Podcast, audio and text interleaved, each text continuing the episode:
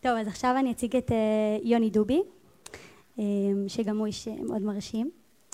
אז יונתן דובי הוא בעל תואר דוקטורט לפיזיקה תיאורטית מאוניברסיטת בן גוריון. בדוקטורט עסק בתכונות מוליכי על, שהם חומרים שיכולים להעביר זרם חשמלי ללא עיבוד אנרגיה. לאחר הדוקטורט חקר בין היתר תכונות המרת אנרגיה והעברת אנרגיה של צמתים נונומטרים, לא יודעת מה זה. לאחר חזרתו הצטרף לצוות חוקרים בחברת לנדלאבס שמחפשת פתרונות חדשניים לאנרגיה מתחדשת. ב-2012 הצטרף לסגל האקדמי במחלקה לכימיה באוניברסיטת בן גוריון. תחומי העניין המדעיים שלו כוללים מעבר זרם חשמלי דרך מולקולות, ננוטכנולוגיה ותורת הקוונטים. איש נורמטיבי. מרצה בהתנדבות לתלמידי בית ספר מזה שנים רבות תחת מסגרת בשער וניצוצות. בשעות הפנאי מנגן מוזיקה קלאסית וגולש גלים. וגם הוא חתן פרס קרי למצוינות מדעית לשנת 2017. קבלו את יוני דובי. מצגת. אהלן. חברים, רק סליחה בבקשה לפני שאנחנו מתחילים, יש לנו כרגע מושבים מקבילים, מי מכם שרוצה לצאת, יש מושבים בנושא יוקר המחיה והמזון בחדר הסדנאות, זה סוף שדרת הדוכנים ולמעלה במדרגות, אנחנו ניתן לכם איזה כמה דקות לצאת ולהתארגן. בינתיים נטעין את המצגת, תכלת.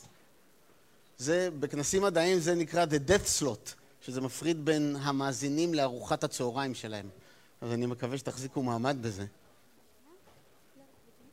אז אני רק אגיד, המושב המקביל יהיה בו את אריאל ויטמן שידבר על למה המזון יקר פה ואת רפי דיין שידבר על המאבק במועצת הלול.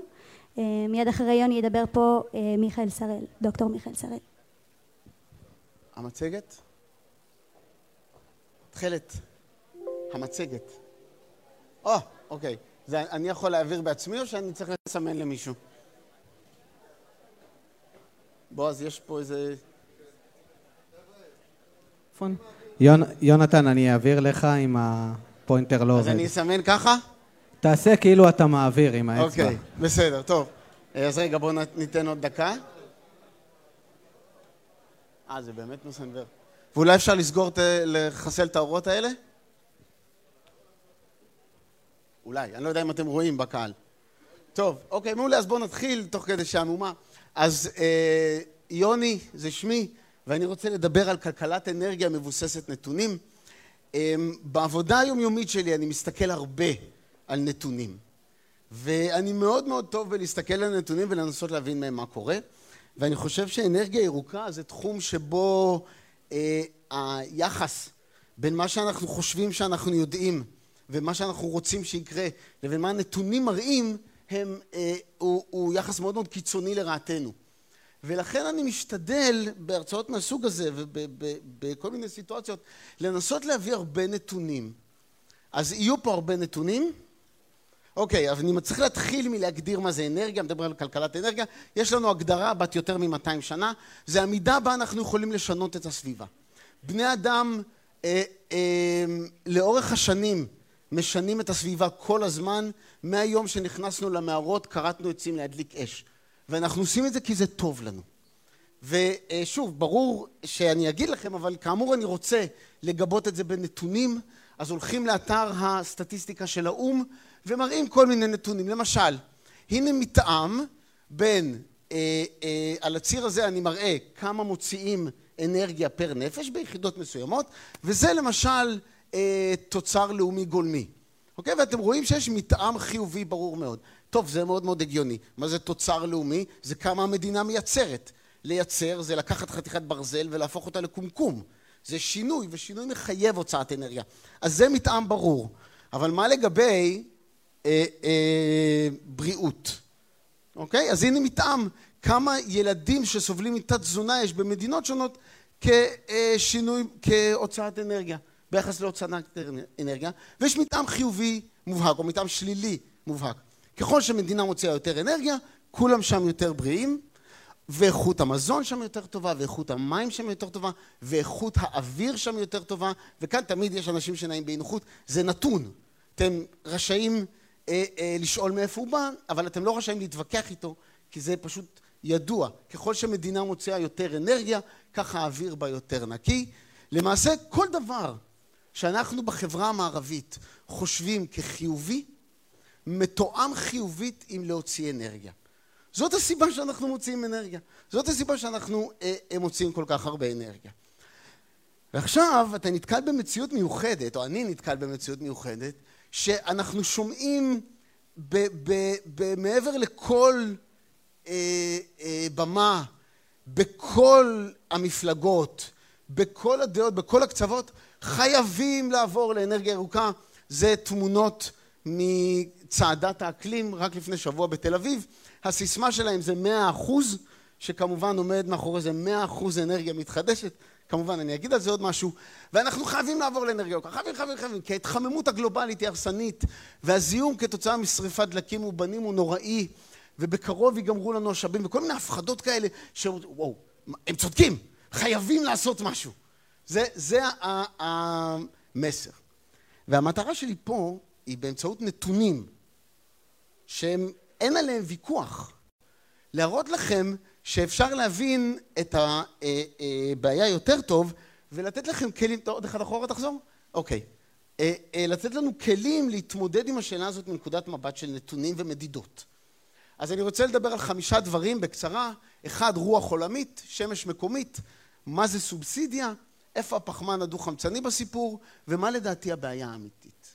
אז זה מה שהולך לקרות. אז רוח עולמית, זה סיפור מתגלגל מ-2015 עד 2018, סיפור שאני מניח שקהל בכנס החירות יזועזע ממנו. אה, בית המשפט העליון בהולנד הכריח את המדינה לשנות את היעדים שלה להורדת הפליטות מ-17% ל-25%.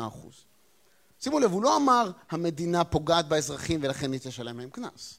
הוא לא אמר המדינה אה, מפרה חוק שהיא בעצמה קבעה, הוא אמר לא, היעדים שהממשלה הציבה לעצמה הם לא טובים, לא טובים מספיק.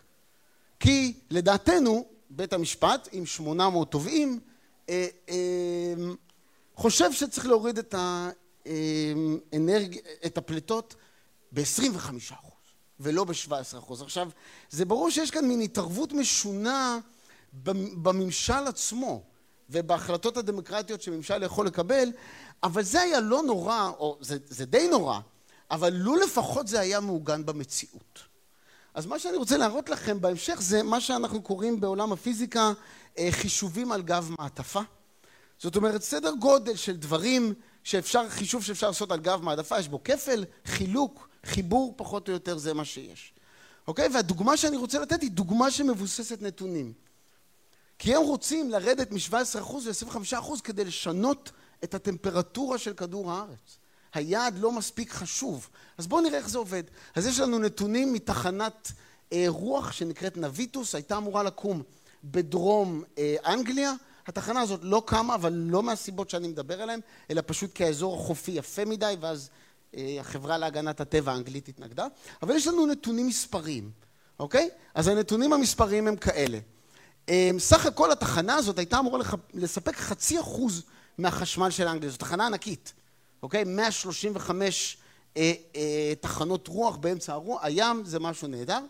אנגליה ביחס לעולם זה בערך חצי אחוז. זאת אומרת, התחנה הזאת תקטין את הפליטות במכפלה של שניהם, 0.00284 אחוז, אוקיי? עכשיו, מה זה אומר מבחינת פליטה? של פחמן דו-חמצני, האויב הנורא של ההתחממות הגלובלית, שאנחנו יכולים להכפיל אחד בשני ונגיד שכל החשמל הזה שנחסך באמת חסך פליטות, שזה לא נכון, אבל נגיד שזה היה קורה, היינו עוברים מ-460 חלקיקים אה, פר מיליון באטמוספירה ל-459.9998, משהו כזה, אוקיי? והשינוי בטמפרטורה העולמית הוא פסיק 0.00007 מעלות. אלה המספרים. לחומרה, אוקיי? העלות למשלם המיסים האנגלי היא ידועה. העלות לא במובן של כמה זה יעלה, אלא במובן של כמה אקסטרה הוא ישלם בשביל החשמל הזה שהוא היה יכול לקבל ממקור אחר. העלות היא 12.5 מיליארד דולר על 20 שנה. אוקיי, זה לא סכום גדול, אבל זה משנה את הטמפרטורה ככה. אז עכשיו אנחנו יכולים לשאול את עצמנו, בהינתן שני הנתונים האלה, להפוך מעטפה ולכתוב עליה, כמה יעלה לשנות את הטמפרטורה הגלובלית במעלה אחת לאורך עשרים שנה. וזה הנתונים עליהם אין ויכוח. והתשובה, אה, אה, כמעט שני קוואדריליון דולר. אתם פשוט תחלקו אחד בשני, זה המספר שיוצא. אוקיי, זה בסדר, זה מספר גדול, אבל אנחנו המון אנשים וזה עשרים שנה. לא, לא, זה מספר גדול מדי. כי זה בערך חמישים אחוז מהתל"ג העולמי, פרוג'קטד לאורך עשרים שנה.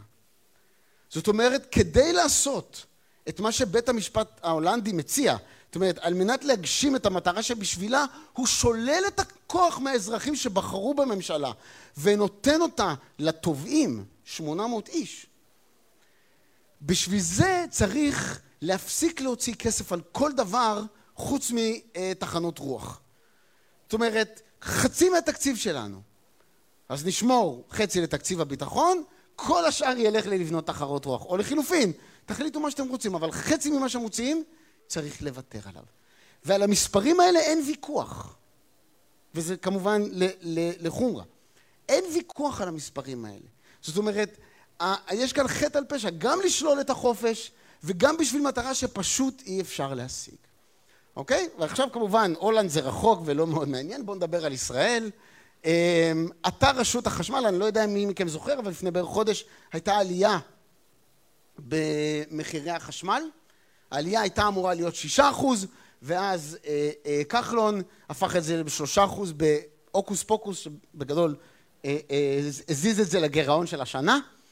אמ, אני לא יודע אם אתם כל כך רואים, אבל מרשות החשמל, אני לא ממציא פה שום דבר, אנרגיה זו, אנרגיה סולארית, זה המגדל באשלים, מייקרת את התעריף בפסיק שבע מיליארד ותרמו לשלושה אחוז לייקור התעריף. זאת אומרת, כל העיקור האחרון בחברת החשמל, כולו, ללא יוצא מן הכלל, הלך בשביל לסבסד אנרגיה סולארית. זאת המציאות, אלה הנתונים, אוקיי? והנתונים, המספר החשוב הוא פה 1.6 מיליארד שקל בשנה. זה האקסטרה שמדינת ישראל מוציאה, מה זה מדינת, אזרחי מדינת ישראל מוציאים כל שנה על אנרגיה סולארית. עכשיו בואו נעשה חשבון, כי ברור שכמה ישראל תוציא על אנרגיה סולארית לא ישנה את מפת הטמפרטורה העולמית. נכון? אנחנו ניו ג'רזי, זה לא איזה מספר רציני. אז בואו נראה מה זה עושה לנו. חמישה אחוז, הסובסידיה היא מיליארד שקל, שימו לב שאני אה, אה, עושה את, המשפ... את המספרים לחומרה, רק כדי להגזים, אוקיי? זה שני אחוז וזה מיליארד וחצי שקל לשנה, ואז אומרים לי, תשמע, אבל כל אה, קילוואט שאתה מוציא מאנרגיה סולארית חוסך חיים. כי יש זיהום, והזיהום מהתחנות הורג אנשים, וזה נכון. בערך 2,200 אנשים בשנה נהרגים, אה, הערכה, כתוצאה מזיהום, משרפת דלקים מאובנים. זה נכון וזה עצוב וכל חיים זה מבאסים. אז אם חמישה אחוז מהחשמל כולו הולך לחסוך את הדלקים האלה, אז חסכנו 101 חיים. וזה עלה לנו מיליארד שקל. כל חיים הם חשובים, אני לא רוצה להישמע פה ציני, אבל כשמדובר על מספרים גדולים, זה לא רציני.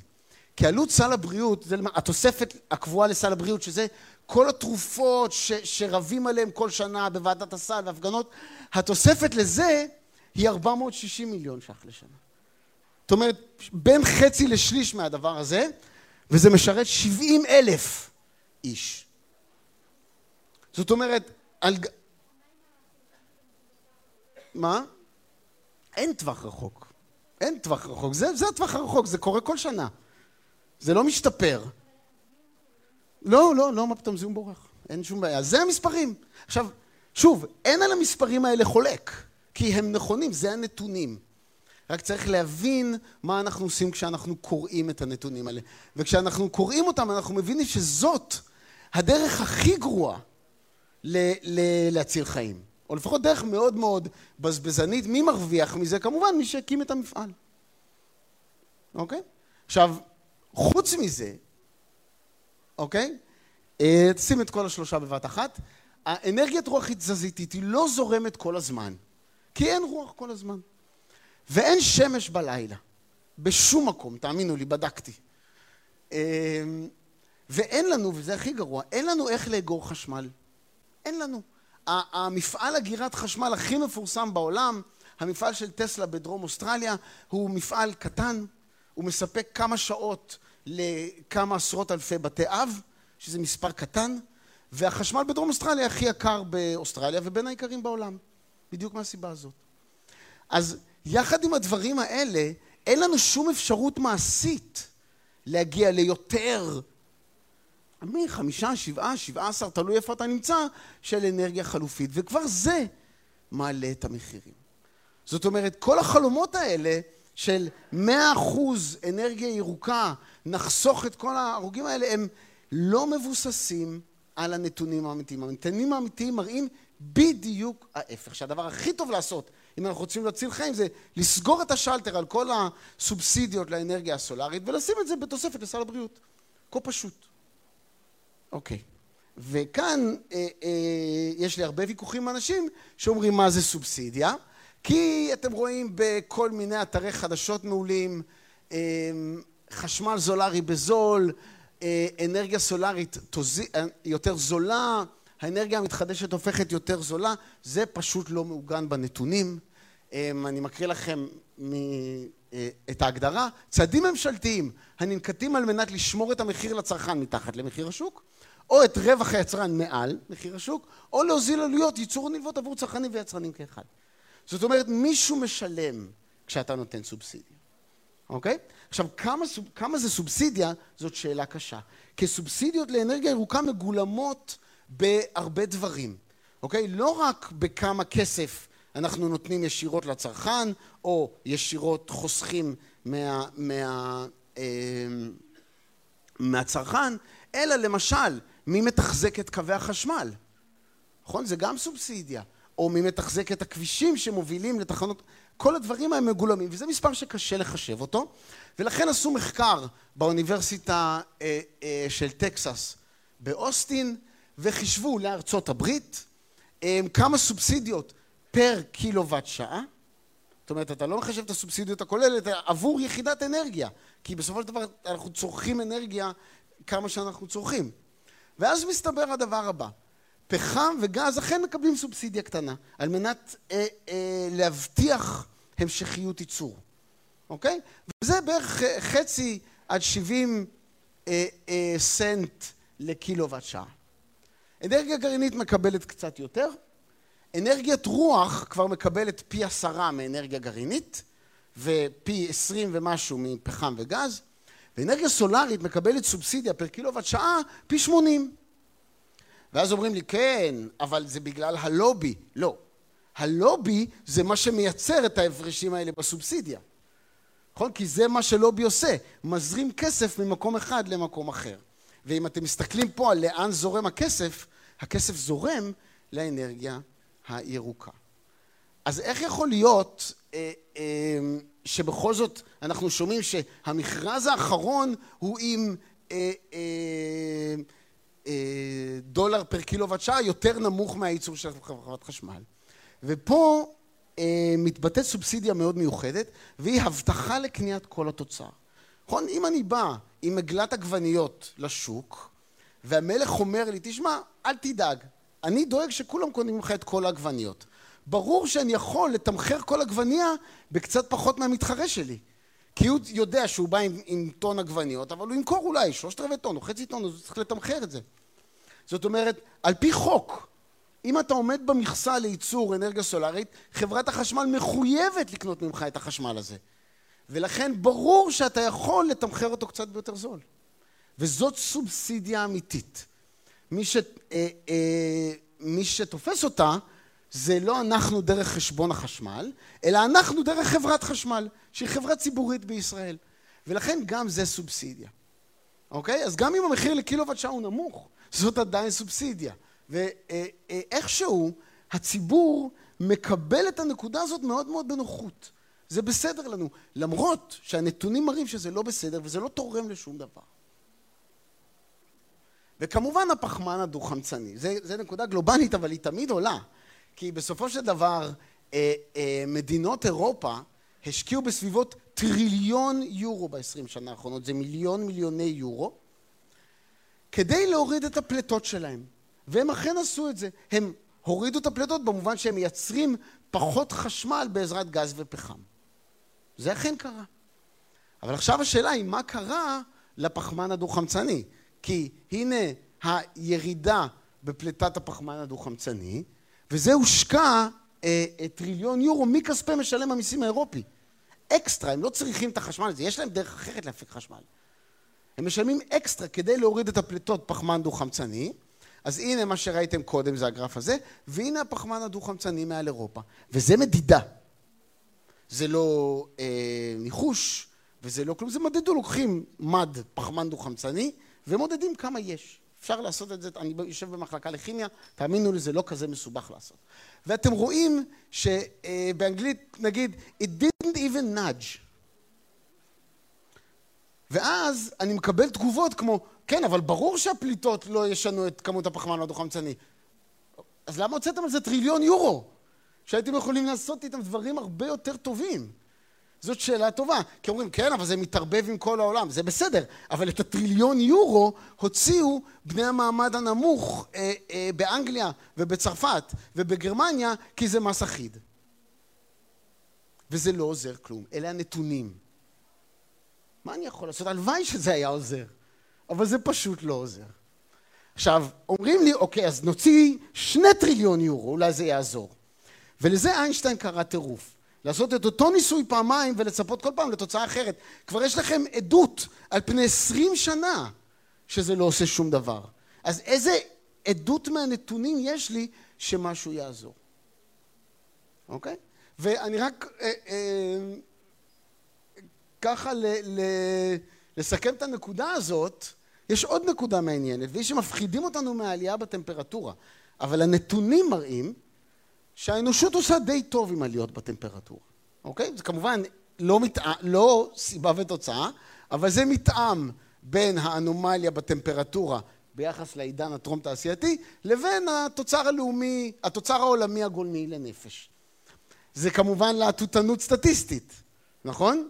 אבל העובדה היא שבני אדם הם ממש טובים בלפתור בעיות. וכשהם עושים את זה, איכות החיים שלהם עולה. אוקיי? אז אולי, אולי, רק אולי, המסר של הגרף הזה הוא שלא צריך כל כך לפחד. אולי יש דרך יותר חכמה לפתור את בעיית האקלים מאשר לא לעשות כלום ולהוציא על זה טריליון יורו. אולי, רק אומר. אוקיי, אז זה סיכום ביניים, יש לי עוד נקודה. סיכום ביניים, אי אפשר להניע את העולם עם רוח. אי אפשר, זה יקר מדי. הראיתי לכם, אה, אה, חשבון על, על אה, גב מעטפה מראה שזה חצי מהתל"ג שלנו, אי אפשר לעשות את זה. אנרגיית שמש, גם אם יגידו לכם שזה נכון, זה לא נכון, היא לא חוסכת בחיי אדם, אוקיי? את הכסף הזה אפשר לשלש את תקציב התוספת לסל הבריאות ולהציל אין ספור יותר בני אדם. וכל המאמצים הכבירים שלנו, ובאמת זה מאמצים כבירים שמתורגמים לא רק לכסף, אלא ל construction ולחקיקה, מה שאתם לא רוצים, ואין שום קיטון בכמות ה-CO2 באוויר. אולי כדאי שננסה טקטיקה קצת אחרת. כל המסקנות האלה נתמכות בנתונים שעליהם אף אחד לא חולק. אוקיי? זה, זה הנקודה. הנתונים, אין עליהם מחלוקת בכלל. עכשיו אני רוצה לחזור רגע ולדבר על הבעיה האמיתית בעיניי, וזו כבר נקודה שעלתה פה בצורה יפה. אז אנחנו שומעים, חייבים לעבור לאנרגיה ירוקה, ההתחממות, כל הדברים האלה. בואו נראה איך באמת האנרגיה מתחלקת בעולם. אז זה צריכת האנרגיה של האנושות מחולקת לפי מקור דלקים. אז בערך 78-80 אחוז זה מ-2017, אבל זה לא מאוד משתנה.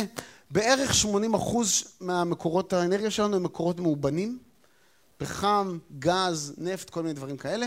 שניים וחצי אחוז זה אנרגיה גרעינית, מי שרוצה שישאל אותי על זה אחר כך, ועשרים אחוז זה אנרגיה מתחדשת. וואו, הרי לפני רגע אמרתי לכם שאי אפשר לעשות יותר מבוטנים, ו-20 אחוז. טוב, בואו נפרט את זה. אז מה זה 20 אחוז הזה?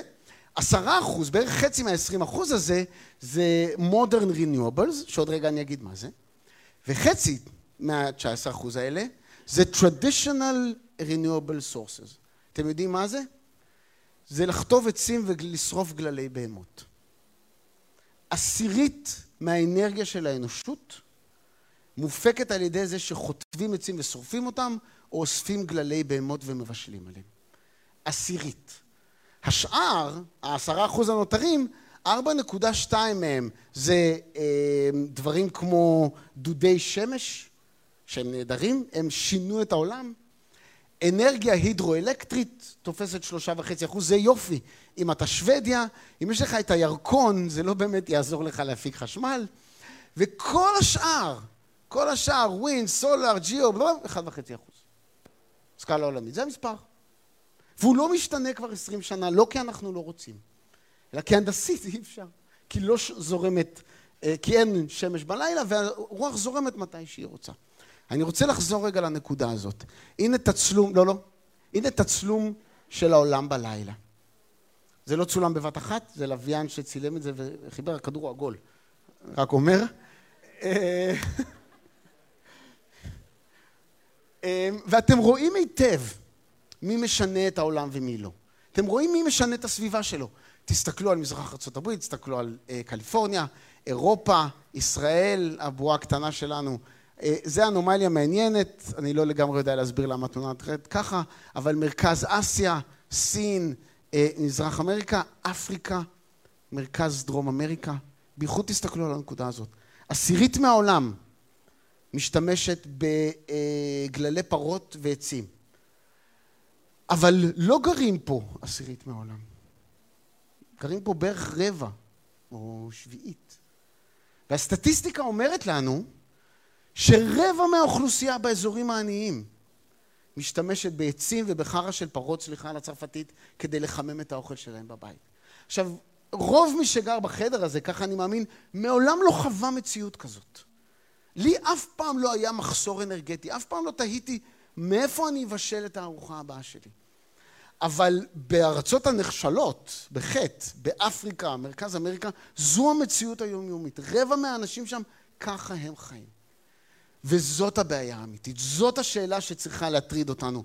איך מביאים את ברכת האנרגיה לחלקים החשוכים של העולם ומוציאים אותם מעוני ומבורות. ואת זה לא עושים על ידי אה, להמיר את חצי מהתל"ג שלנו על אנרגיית רוח, אלא על ידי פתרונות אמיתיים שמבוססים על הנתונים שאנחנו יכולים למדוד. ואני רוצה לסיים פה בחוק, החוק הזה נקרא חוק דובי.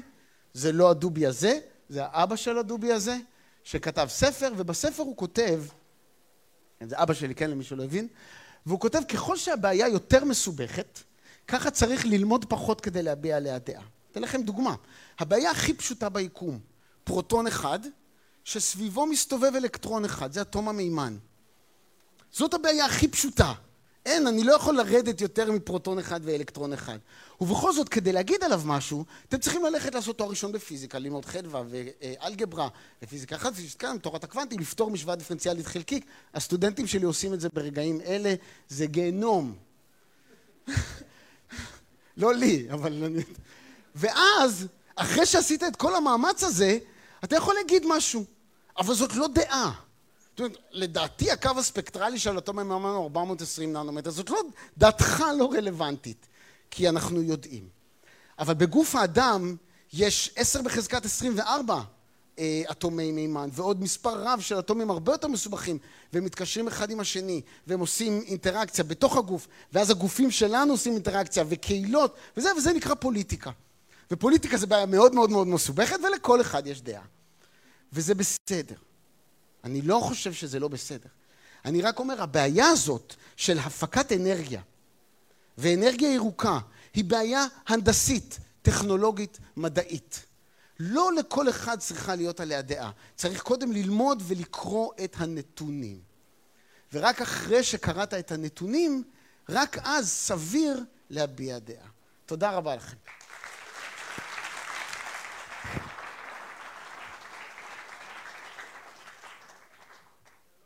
יש זמן לשאלות ותשובות?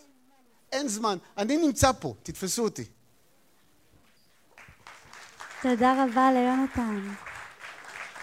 היה עשיר ומעניין.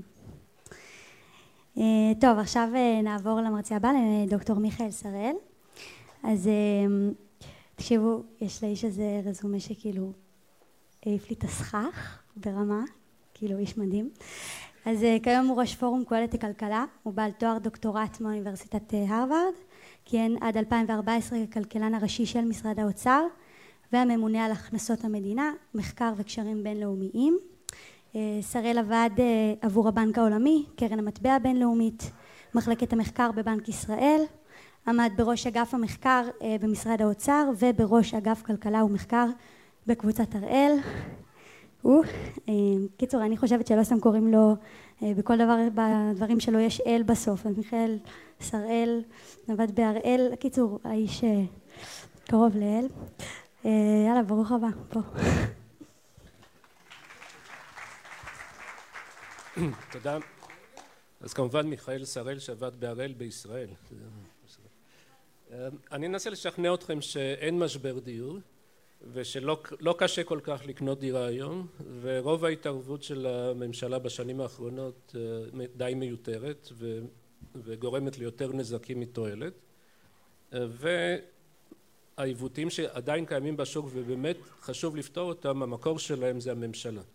אז אני גם אעשה ככה עם האצבע אז אתם יכולים לראות בגרף הזה את מחירי הדירות או את ההתפתחות של מחירי הדירות בשני העשורים האחרונים זה מתחיל מאמצע שנות התשעים ואתם רואים אחרי זה ירידה מתמשכת בין תשעים ושבע לאלפיים ושמונה ולאחר מכן עלייה חדה.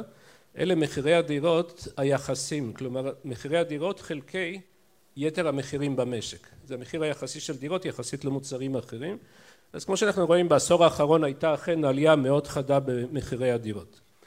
ובטעות התחלנו לקרוא לזה אנחנו התקשורת חלק מהכלכלנים אפילו בוודאי הפוליטיקאים משבר דיור. עכשיו הפוליטיקאים נורא אוהבים את המילה משבר כי זה א' זה חשוב זה נותן את המוטיבציה להציע פתרון ולפתור את המשבר ולהראות שעושים משהו כדי לפתור את המשבר אז משבר זה תמיד דבר טוב לפוליטיקאים. אז התחלנו לקרוא לזה משבר דיור. ובכן היה לנו משבר דיור בישראל זה היה בתחילת שנות התשעים בתחילת שנות התשעים הגיעו מיליון עולים מברית המועצות לשעבר ובאמת לא היו מספיק דירות. לפחות בטווח הקצר לא היו מספיק דירות כי הם הגיעו בהפתעה. הגדילו את האוכלוסייה בערך בעשרים אחוזים ויותר ולא נבנו מספיק דירות באופן מיידי אז היה משבר דיור.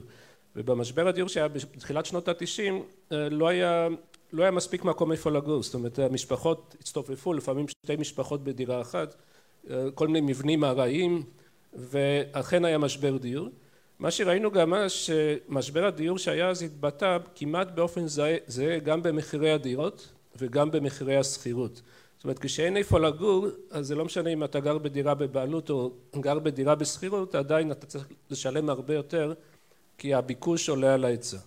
זה לא המצב בעשור האחרון. בואו נסתכל מה שאנחנו רואים בתרשים הזה זה מדד של הלשכה המרכזית לסטטיסטיקה למלאי הדירות למגורים בארץ מבחינת מטרים רבועים.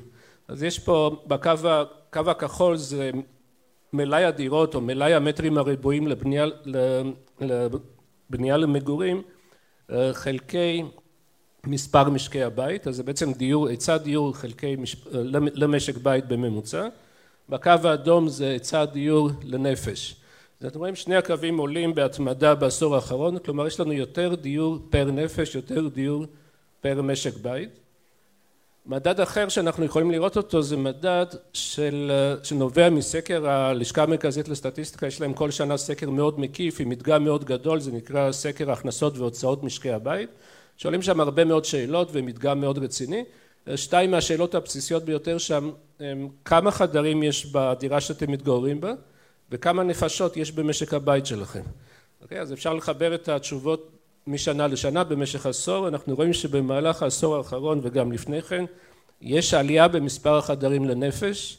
כלומר אנחנו גרים בפחות צפיפות ממה שגרנו לפני עשור או שניים בעשור האחרון הייתה איזושהי האטה אבל לא דרמטית יחסית להגידו לפני זה אבל עדיין המשכנו להתרחב מבחינת מספר החדרים ומספר המטרים שאנחנו גרים בהם.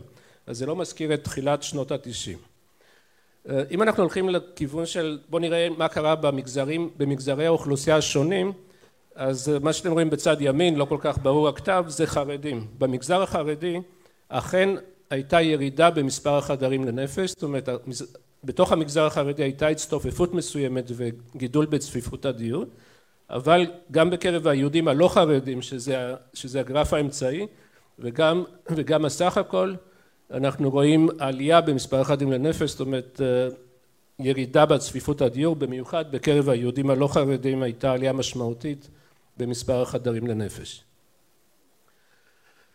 הגרף הזה מייצג את מחירי הדירות חלקי מחירי השכירות. אז אתם זוכרים שאמרתי שבתחילת שנות התשעים שני, שני הדברים גם המחירי השכירות וגם מחירי הדירות עלו כמעט באותו שיעור. הקו הזה היה קו ישר שניהם עלו באותו שיעור אז היחס ביניהם לא השתנה מה שקרה בעשור האחרון זה שמחירי הדירות עלו הרבה הרבה הרבה יותר מהר ממחירי השכירות עכשיו אם באמת היה משבר דיור ולא היה איפה לגור אז סביר להניח שגם אנשים היו נאלצים לשלם הרבה יותר על שכר דירה כי הביקוש עולה על ההיצע אבל זה קרה, זה קרה קצת ומחיר היחסי של השכירות יחסית למוצרים שהם לא קשורים לדיור הוא עלה אבל עלה הרבה פחות ממחירי הדירות אז היחס הזה עלה בחדות. טוב אז לאלה מביניכם שלמדו פעם מבוא לכלכלה אתם נורא תאהבו את, התרשימים האלה מי שלא אני בטוח שיתפוס את העניין מאוד מאוד מהר זה מאוד פשוט. אז בואו נתחיל הקו הזה שאנחנו רואים שם זה קו של ביקוש וזה קו של היצע ובוא נניח שה... וזה המחיר של שיווי משקל בין היצע לביקוש. הנה אתה יכול להמשיך? נניח שהביקוש מתרחב זאת אומרת פתאום אנשים רוצים לקנות הרבה יותר מהמוצר הזה המחיר עולה מחיר השיווי המשקל החדש אחרי שהביקוש גדל הוא גבוה יותר אם ההיצע לא השתנה אז, זה מה שאנחנו מקבלים גידול מסוים במחיר כתוצאה מעלייה בביקוש.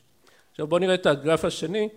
נתחיל מאותו, מאותה עקומת ביקוש שהייתה קודם לכן ועקומת היצע אדומה אבל מה שקורה פה ההיצע הוא הרבה יותר קשיח הוא הרבה יותר אנכי הוא הרבה פחות מגיב למחיר.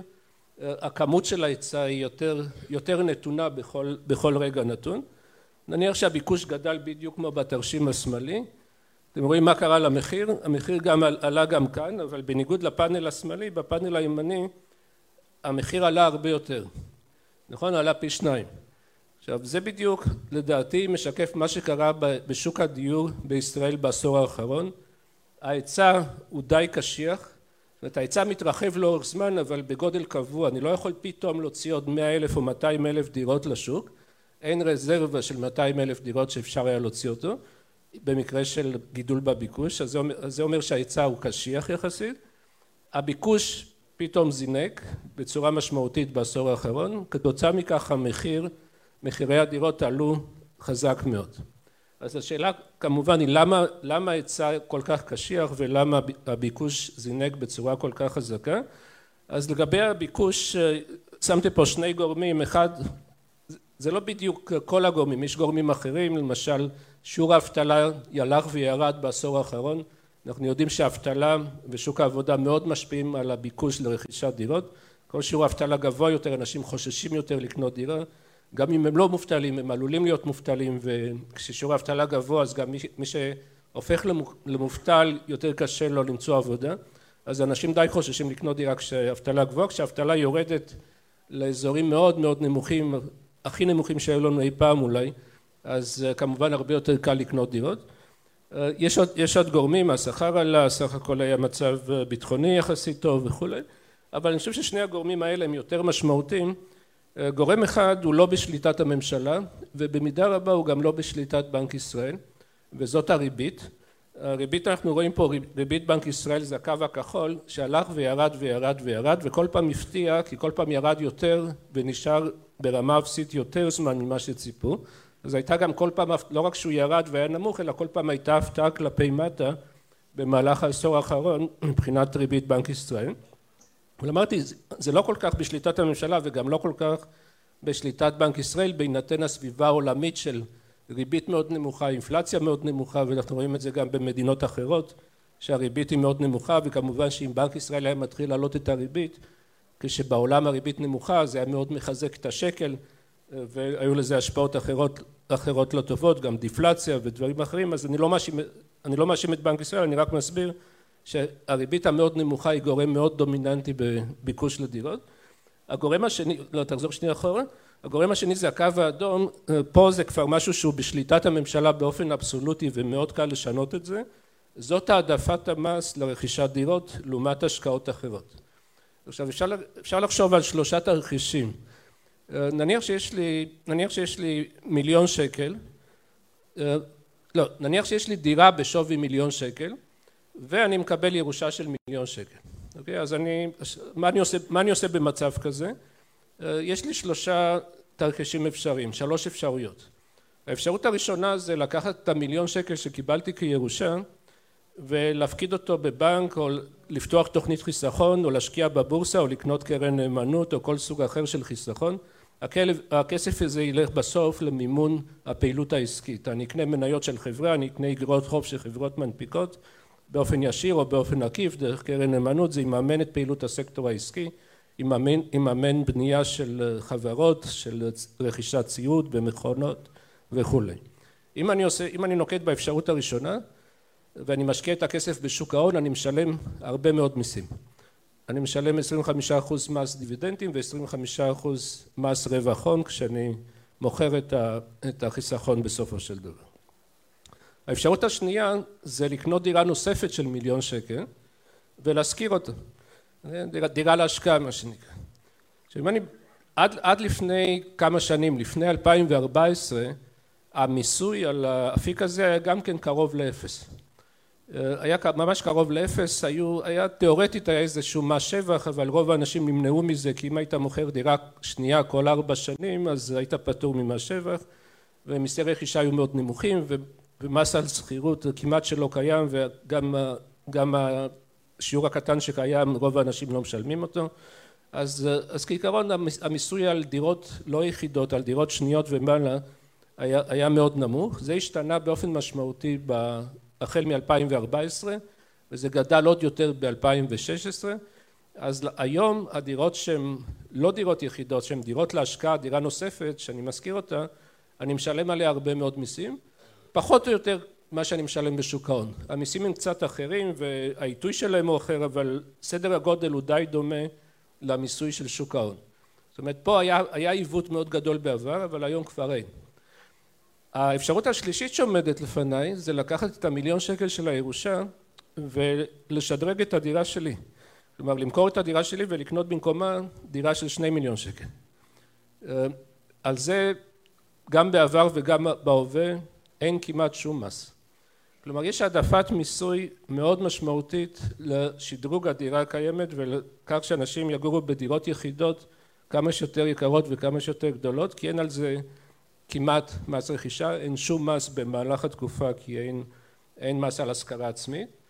ובסוף התקופה אם אני מוכר את הדירה ונניח שהתמזל מזלי וקניתי לפני עשר שנים דירה במיליון שקל והיום אני מוכר אותה בארבעה מיליון שקל אני לא משלם שום שקל על כמס אם הייתי עושה אותו דבר עם השקעה בבורסה או עם השקעה ב, בכל דרך אחרת בשוק ההון שמממנת פעילות עסקית הייתי משלם 25% מס. הייתי משלם גם 25% מס על הזרם במהלך התקופה ופה אני פטור לחלוטין. כמובן שזה מעודד שדרוג דירות והשקעה בדירות לעומת אפיקים אחרים. וכל ה... חושבים אוקיי אבל הם לא משקיעים אבל הם כן משקיעים. כי אם אני משווה אותו למישהו שהוא שוכר את הדירה שלו אז הוא בהחלט משקיע הוא נהנה מרווח הון ובסופו של דבר אם אני מסתכל על שוק הדיור 75% מהדירות בארץ הן דירות יחידות. מה שעשו זאת אומרת סגרו את עיוות המס שהיה ב-25 אחוז אבל לא סגרו את עיוות המס שעדיין קיים ב-75 אחוז. אני מתעכב על זה כי זה משהו שהממשלה שולטת על זה באופן בלעדי היא לא צריכה היא לא צריכה את בנק ישראל היא לא צריכה את הריבית בעולם היא לא צריכה דברים אחרים זה, זה לא קשור לשיעור האבטלה זה פשוט מדיניות מיסוי שמעודדת השקעה בדירות אז שני, אני לא רוצה להגיד שזה שני הדברים האלה שווי ערך כמובן שהריבית משפיעה יותר מה, מהמיסוי אבל עדיין גם המיסוי משמעותי. הסתכלנו פה על הקושי של לקנות דירה ויש פה הרבה מאוד צעירים בדירה בעולם והצעירים בעולם לא יאהבו את זה ויכול להיות שירביצו לי אחרי בסיום ההרצאה. אבל מה שאני רוצה להראות פה שלא כל כך קשה לקנות היום דירה. למעשה יותר קל לקנות דירה היום מאשר לפני עשרים שנה. אם אני משווה את זה ללפני עשר שנים התשובה לא ברורה ויכול להיות שהיא קצת יותר קשה. אבל אם אני משווה את המצב ללפני עשרים שנה המצב יותר קל עכשיו יש פה קו אדום וקו כחול הקו האדום מניח קו, קו אדום מייצג את ההון העצמי כאחוז מהכנסות משקי הבית. כמובן, כמובן אחרי שהוא לוקח בחשבון מה קרה למחירי הדירות. כן? זאת אומרת, אה, במהלך הזמן מחירי הדירות עלו, אני צריך הרבה יותר הון עצמי, מצד שני גם ההכנסות של משקי הבית הממוצעות גדלו, אז אני מחלק את ההון העצמי שנדרש לרכישת דירה ממוצעת להכנסה הממוצעת של משקי הבית, וזה הקו האדום, אנחנו רואים הייתה ירידה, אחר כך עלייה בעשור האחרון, חזרנו פחות או יותר למצב שהיה לפני עשרים שנה, לפני שני עשורים. הקו הכחול לעומת זאת זה, זה לא ההון העצמי אלא זה התשלום על המשכנתה. אנחנו יודעים שאנשים לא קונים דירות במזומן, הם קונים את זה ב-60 עד 80 אחוז משכנתה והלוואות ואשראי אחר שמקבלים ובעצם רוב הקנייה של הדירה היא באמצעות החזר משכנתה. אז החזר המשכנתה הוא תלוי כמובן גם בגודל המשכנתה שלקחתי אבל הוא מאוד מאוד תלוי גם בגובה הריבית. ככל שהריבית נמוכה יותר העלות של החזר על משכנתה נמוך, נמוכה יותר. אז מבחינת המשכנתה זה שוב זה יקר יותר מאשר היה לפני עשר שנים גם, ביח, גם ביחס להכנסות של משקי הבית אבל אם אני משווה את זה ללפני עשרים שנה זה נמוך יותר. כלומר אנחנו רואים שההון העצמי הוא בערך כמו שהיה לפני עשרים שנה החזר המשכנתה הוא הרבה פחות מאשר לפני עשרים שנה גם כשאני לוקח בחשבון את העלייה במחירי הדירות המסקנה היא חד משמעית יש פה כל ממוצע משוקלל שניקח בין הקו האדום לקו הכחול נניח עשרה אחוז הון עצמי תשעים אחוז משכנתה או חמישים חמישים או כל שילוב אחר התוצאה תהיה איפשהו בין הקו הכחול לקו האדום וזה נמוך יותר ממה שהיה לפני עשרים שנה. זאת אומרת זה שאומרים שהיום מאוד קשה לקנות דירות זה אולי נכון אם אני משווה את זה לעשר שנים אחורה זה ממש לא נכון אם אני משווה את זה לעשרים שנים אחורה. אני חושב שיש פה שאלות אבל אני ממש חייב עוד קצת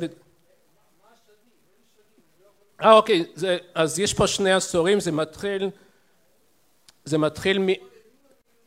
כן אני, אני מתנצל זה מתחיל מ-1999 והסוף זה 2017 זה? זה 18 שנים כן כאשר כמובן מ-2007-2008 התחילה התפנית בגלל העלייה במחירי הדירות. הפתרון שהממשלה מצאה זה אחד הפתרונות הגרועים ביותר שאפשר לחשוב עליהם מכל הכיוונים האפשריים. זאת אומרת מכל הכיוונים האפשריים אין קשה, קשה לחשוב על פתרון יותר גרוע זה כאילו שעשו תחרות מי יציע את הפתרון הכי גרוע יזכה בפרס ומישהו הציע את הפתרון הכי גרוע והוא זכה בפרס.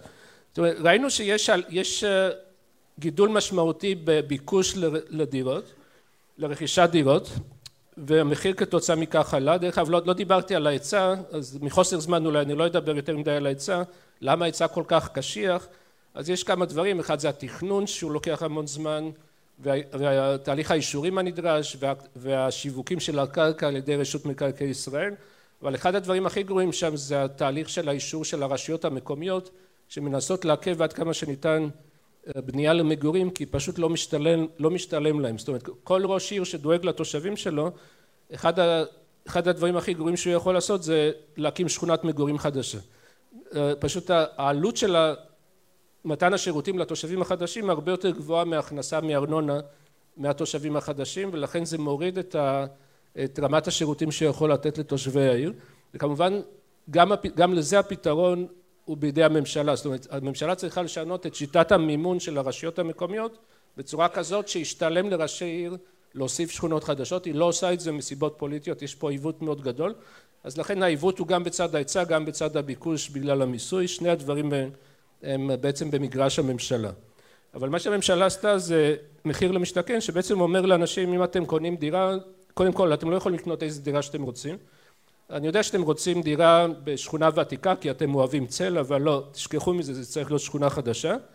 ושכונה חדשה לא בדיוק במקום שההורים שלכם גרים ויוכלו לעזור עם הגידול של הילדים אלא רק במקומות מסוימים ששם יהיו פרויקטים של מחיר למשתכן. אם אתם אוהבים סלון גדול ומטבח קטן אז יש לכם בעיה כי המפרט של הדירה הוא נתון ולכן היחס בין גודל הסלון לגודל המטבח חייב להיות קבוע. אה, לחלק מהאנשים זה יהיה גדול מדי לחלק קטן מדי זה כמובן אף פעם לא יהיה תואם להעדפות שלהם. בנוסף לזה יש הגרלה יכול להיות שאתם רציתם צפון מזרח אבל זכיתם בדרום מערב אבל זה בסדר זה אל, אל תיקחו את זה ללב. עכשיו אם אני עושה את החשבון כמה התוכנית הזאת עולה אם כל, אם כל אלה שנרשמו להגרלה אכן יקבלו את ההנחה לדירה, העלות שלה להערכתי מגיעה למשהו כמו עשרים מיליארד שקל.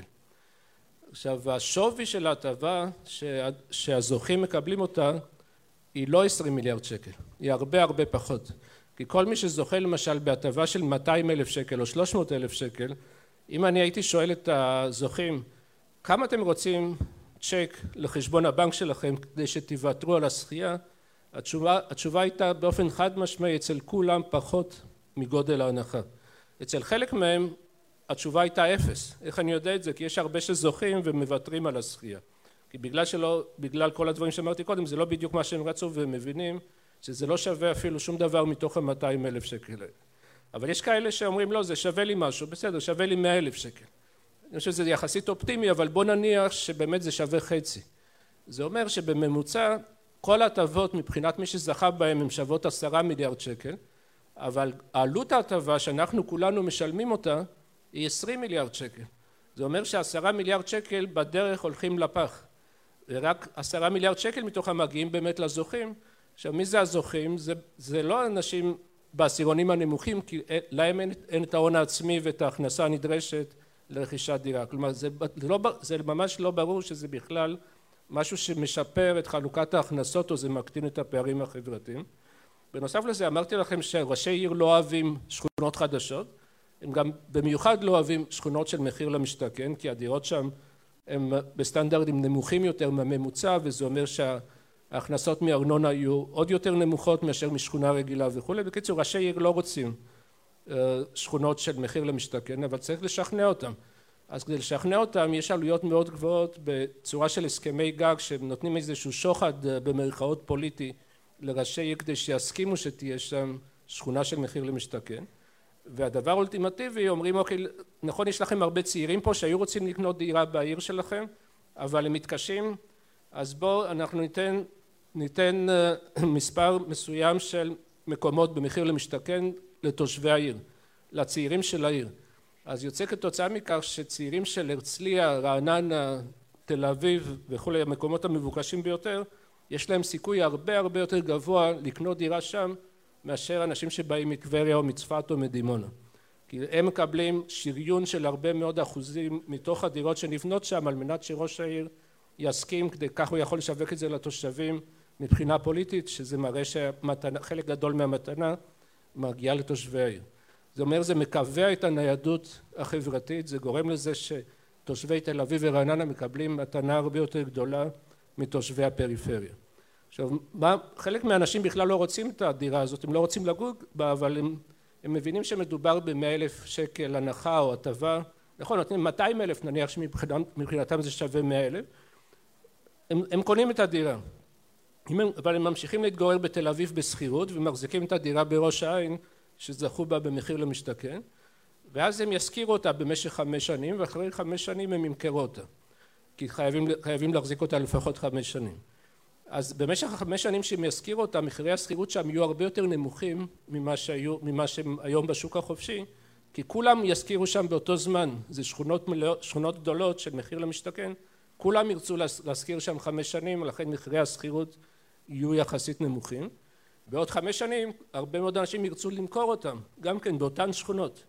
ואז מחירי המכירה יהיו יותר נמוכים מהמחירי הדירות הממוצעות במדינה. ובנוסף לזה יש סיכוי שבאמת מחירי הדירות ירדו. ואז אם מחירי הדירות באופן כללי בארץ ירדו ובשכונות האלה ירדו הרבה יותר מהממוצע יש סיכוי לא קטן שמחירי המכירה בעוד חמש שנים יהיו נמוכים יותר מהמחירים כולל ההנחה שמשלמים היום ואז כמובן יהיו הפגנות נסערות בפתח של משרד האוצר ויבקשו את הכסף חזרה ויש סיכוי קטן גם שזה שהממשלה תיענה ללחצים האלה כן, אז, אז ה-20 מיליארד שקל יכול להיות שזה, שזה לא סוף, ה, זה לא סוף החשבון. אמ, אולי עוד, עוד מילה אחת לגבי הביקושים, אה, זה כמובן הדבר המרכזי מבחינת ניתוח כלכלי. הדבר האחרון שאתם רוצים לעשות כשיש עודף ביקוש והמחירים גבוהים מדי זה לסבסד ביקוש. זאת אומרת הייתי חושב על זה על פתרון נניח בארצות הברית ב-2009 אחרי שמחירי הדירות התרסקו ב-30 אחוז ויש מלא דירות ריקות שאף אחד לא רוצה לקנות אה, אז יש אולי היגיון בתוכנית שמסבסדת ביקוש כי אז אנשים יהיה להם תמריץ לקנות אבל לסבסד ביקוש כשהמחירים הם בשיא זה לא הגיוני לא כלפי לא כלפי אנשים שמשווקים להם את הדירות ולא כלפי הציבור באופן כללי זה רק עלול לגרום לעיכוב גדול יותר במחירי הדירות. עכשיו הדבר השני זה משהו שהוא לא אני ולא אחרים כל כך חשבנו על זה, זה אנחנו אמרנו שיש לזה השפעה על הביקוש אבל אין לזה שום השפעה על ההיצע. כי מה שעושה לוקחים את כל, את כל השיווקים של רשות מקרקעי ישראל ומפנים אותם למחיר למשתכן אז זה לא מוסיף לסך, לסך, לסך השיווקים זה לא מגדיל את ההיצע בשום צורה. אז אמרנו זה לא עושה שום דבר בצד ההיצע זה רק מגדיל את הביקוש.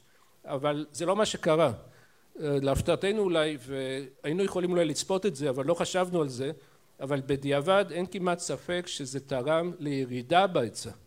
כי אנחנו רואים פה את התחלות הבנייה בכל אחד מהשנים השנה השמאלית זה 2004 השנה הימנית זה 2018 ואנחנו רואים שהתחלות הבנייה אחרי העלייה מתמשכת בשנתיים האחרונות הן ירדו וכשמדברים עם קבלנים ועם בנקים ומנסים להבין למה הם ירדו כנראה שסיבה מרכזית זה מחיר למשתכן. כי מה שקורה ברגע שקמה שכונה במחיר למשתכן אז כל הקרקעות הפרטיות מסביב לא בונים עליהם מקפיאים, מקפיאים את הבנייה או את כל הפרויקטים לא יוזמים פרויקטים חדשים כי לא רוצים להתחרות עם ההנחה של מחיר למשתכן בטח, בטח לא בחמש השנים ש, שיש שם דירות אז, אז בהתחלה אז, אז די מהר ראינו ירידה בהתחלות בנייה במיוחד באזורים שסמוכים לפרויקטים של מחיר למשתכן. כלומר לא רק שהתוכנית הזאת העלתה ביקושים היא גם הורידה היצע. עכשיו אומרים אוקיי נכון אבל הצליח אולי לגרום לאנשים לחכות כי יש תור ארוך של מחכים וגם מי שזוכה עדיין לא נכנס לדירה זה לוקח עוד כמה שנים ויש אנשים שעוד לא זכו בהגרלות אז זה אז זה גורם לאנשים לחכות כמה שנים ולא, ולא לקנות היום אז זה מוריד את מחירי הדירות היום. אז א' יכול להיות שיש השפעה כזאת שמקזזת את הדברים האחרים בטווח הקצר אבל מה שזה אומר שאם אנשים מחכים בסוף זה, בסוף זה יקוזז על ידי, על ידי אנשים שחיכו ורוצים להיכנס שוב לשוק ולרכוש דירה. כלומר אם, זה, אם יש לזה השפעה לכיוון של הפחתה במחירי הדירות זה רק לטווח מאוד קצר ובעוד שנתיים שלוש נשלם את המחיר הזה. כמובן שיכול להיות שהמחירים ירדו בגלל סיבות אחרות עלייה בריבית עלייה באבטלה או כל סיבה אחרת ש, שבעבר זה תרם לירידה במחירי הדירות סביר להניח שלא לנצח נהיה בריבית אפס ובאבטלה כל כך נמוכה אבל אם זה אם מחירי הדירות ירדו אז זה לא יהיה בגלל מחיר למשתכן זה יהיה למרות מחיר למשתכן. אוקיי תודה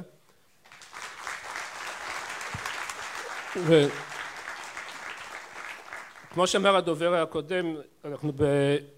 אנחנו מקפידים על הזמנים אבל אני אהיה פה בחוץ אז מי שרוצה לשאול שאלות או להרחיב אני לרשותכם. תודה